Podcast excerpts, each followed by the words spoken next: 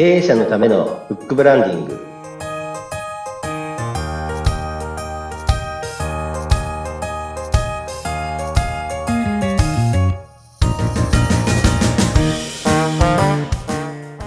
こんにちは出版ファーストコンサルタント高林智ですインタビュアーの勝木陽子です。こんにちこんはに。ちは高林さんは、なんかワインがお好きということをちらっとね、ここでもお話しいただいたことがあるんです。なのでちょっと言いたいんですけど、この前、なんかスペインのこう、はい。フェアみたいなのがあって、スペインのワインを飲めるバル。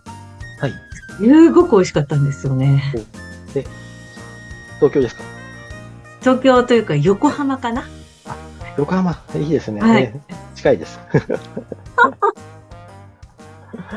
ですか？あ、じゃあぜひね、そ、そこからもちょっと撮りたいなという気もするんですけど、はいすごく美味しかったんですけれども、はい、になってくると、だんだんこう、なんだろう、さっぱりしたものから、ちょっとこう、うんいいものが、ね、なんか飲みたくなる。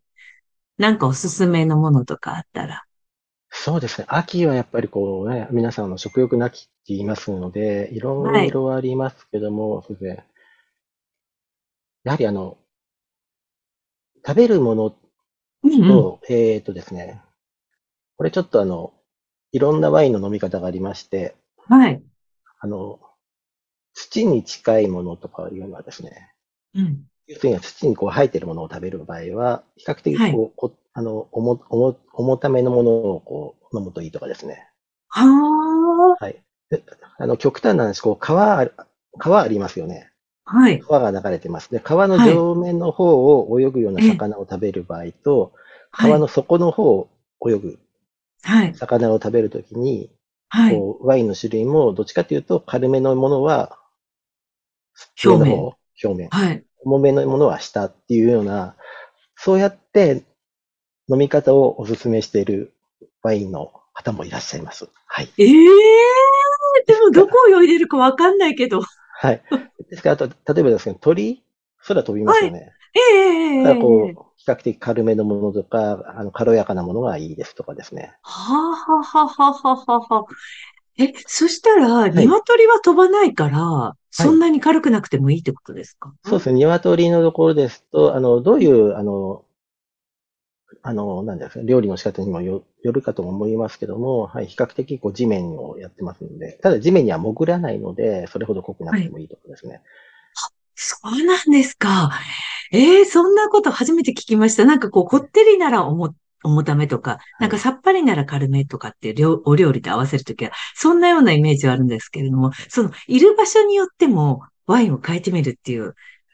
そうですね。あの、ワインとか味わった時に、あの、口の中のう上、顎、上の方でうん。感じる美味しさのものと、下、あの、はい。下、ベロ、下ですね。下のところの奥で味わうところで、それで上と下、口の中が空と土みたいなイメージで、どこで味わうかっていうところで、あと、ワインによっては真ん中で味わうのもあるんですね。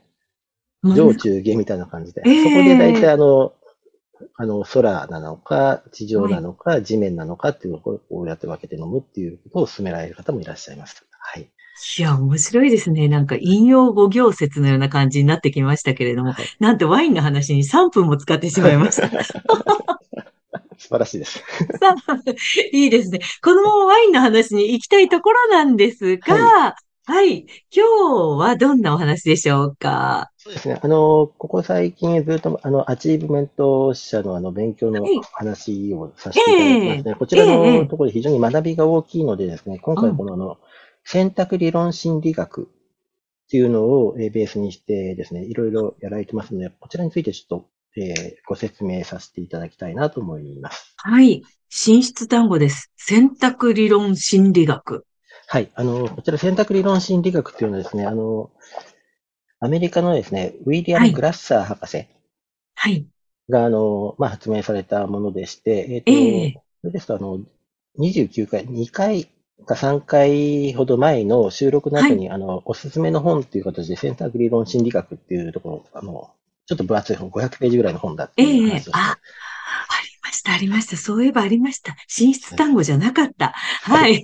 だいぶ、はい。で、あの、こちらの先あの、グラッサー博士っていうのは、まあ、医学博士で、まあ、精神医療の新しいアプローチとして、まあ、はい。現実療法、リアリティセラピーっていうのをこう広く進められた、まあ、精神科医の人人でして、まあ、公教育、公教育、公公の教育はい。に関心を持って、あの、教育で上質の追求をすることを、えーまあ、改革を試みたとかですね、そういうような心理学をやった方です。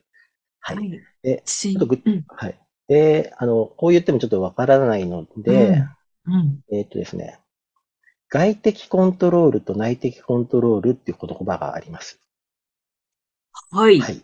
これも全くわからないと思います。うん。例えばですね、えっ、と、例でありますと、例えばあの、洋子さんがあの家にいて、はい電話が鳴りました。はい。そしたら、その電話どうされます？電話が鳴ってます。取ります。取りますよね。はい。ですけど、これは実を言うと、はい。電話が鳴った、取るという間に、実を言うと、もう一個ステップがあるんですね。もう一個ステップ。はい。どういうものだろう？その電話に出るか出ないかを自分で判断してるんですね。ああ、そうですね。はい。はい。例えばこう、この電話ってなんか嫌だな、なんか押し売りの電話っぽいなとか、はい。あこの時間にかかっている電話出たくないなったら、おそらく出ないと思うんですね。ああ、そうですね。は。ないので、電話が鳴った、そこで判断が入って、電話、受話器を取るっていう、この実は3つあるんですね。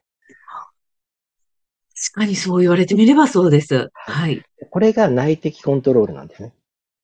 えっ自分のと、なあ自分の外判断を自分入れるもの。の判断で、はい。自分の気持ちの中、あ、この電話出ましょうねっていうところで出たところで、動き出すっていうところが、要は自発的に動くはいの。で、あの、何が起きたかって言いますと、外から来た情報、はい。電話が鳴りましたで、情報に対して自分が選択してるんですね。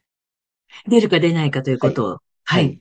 これが選択理論っていうものです。はい。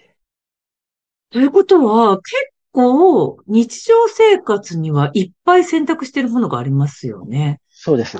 はい。まさしくあの、今自分がここにいるのは過去からのずーっと選択した結果が今の現在に来ているとはい。いうところで、あの、今自分は最善の選択した結果が今の自分だっていうふうに言われているんですね。はい。確かにそうですよね。子供として生まれた時には多分何千万通りの、まあ、生き方が、はい。まあ多分あったと思うんですけど、その中から少しずつ、少しずつ、少しずつ、まあ、外から言われたりにしろ、自分で考えたにしろ、こう、道を選んできてるということですものそうなね。んです。はい。なので、あの、選択理論心理学がこれ素晴らしいのは、要は、はい。要はその相手に対して内的動機づけをやって、情報を与えて、うん。あの、相手に選択してもらってから動いてもらう。当然、これご自身もそうなんですね。自分が情報を得て、自分で選択してやる。で、一方、よくやるのが、えー外的コントロールと。はいこ。れ、外からこう刺激、外からの情報では外から刺激が来て、それに対して反応する。はい。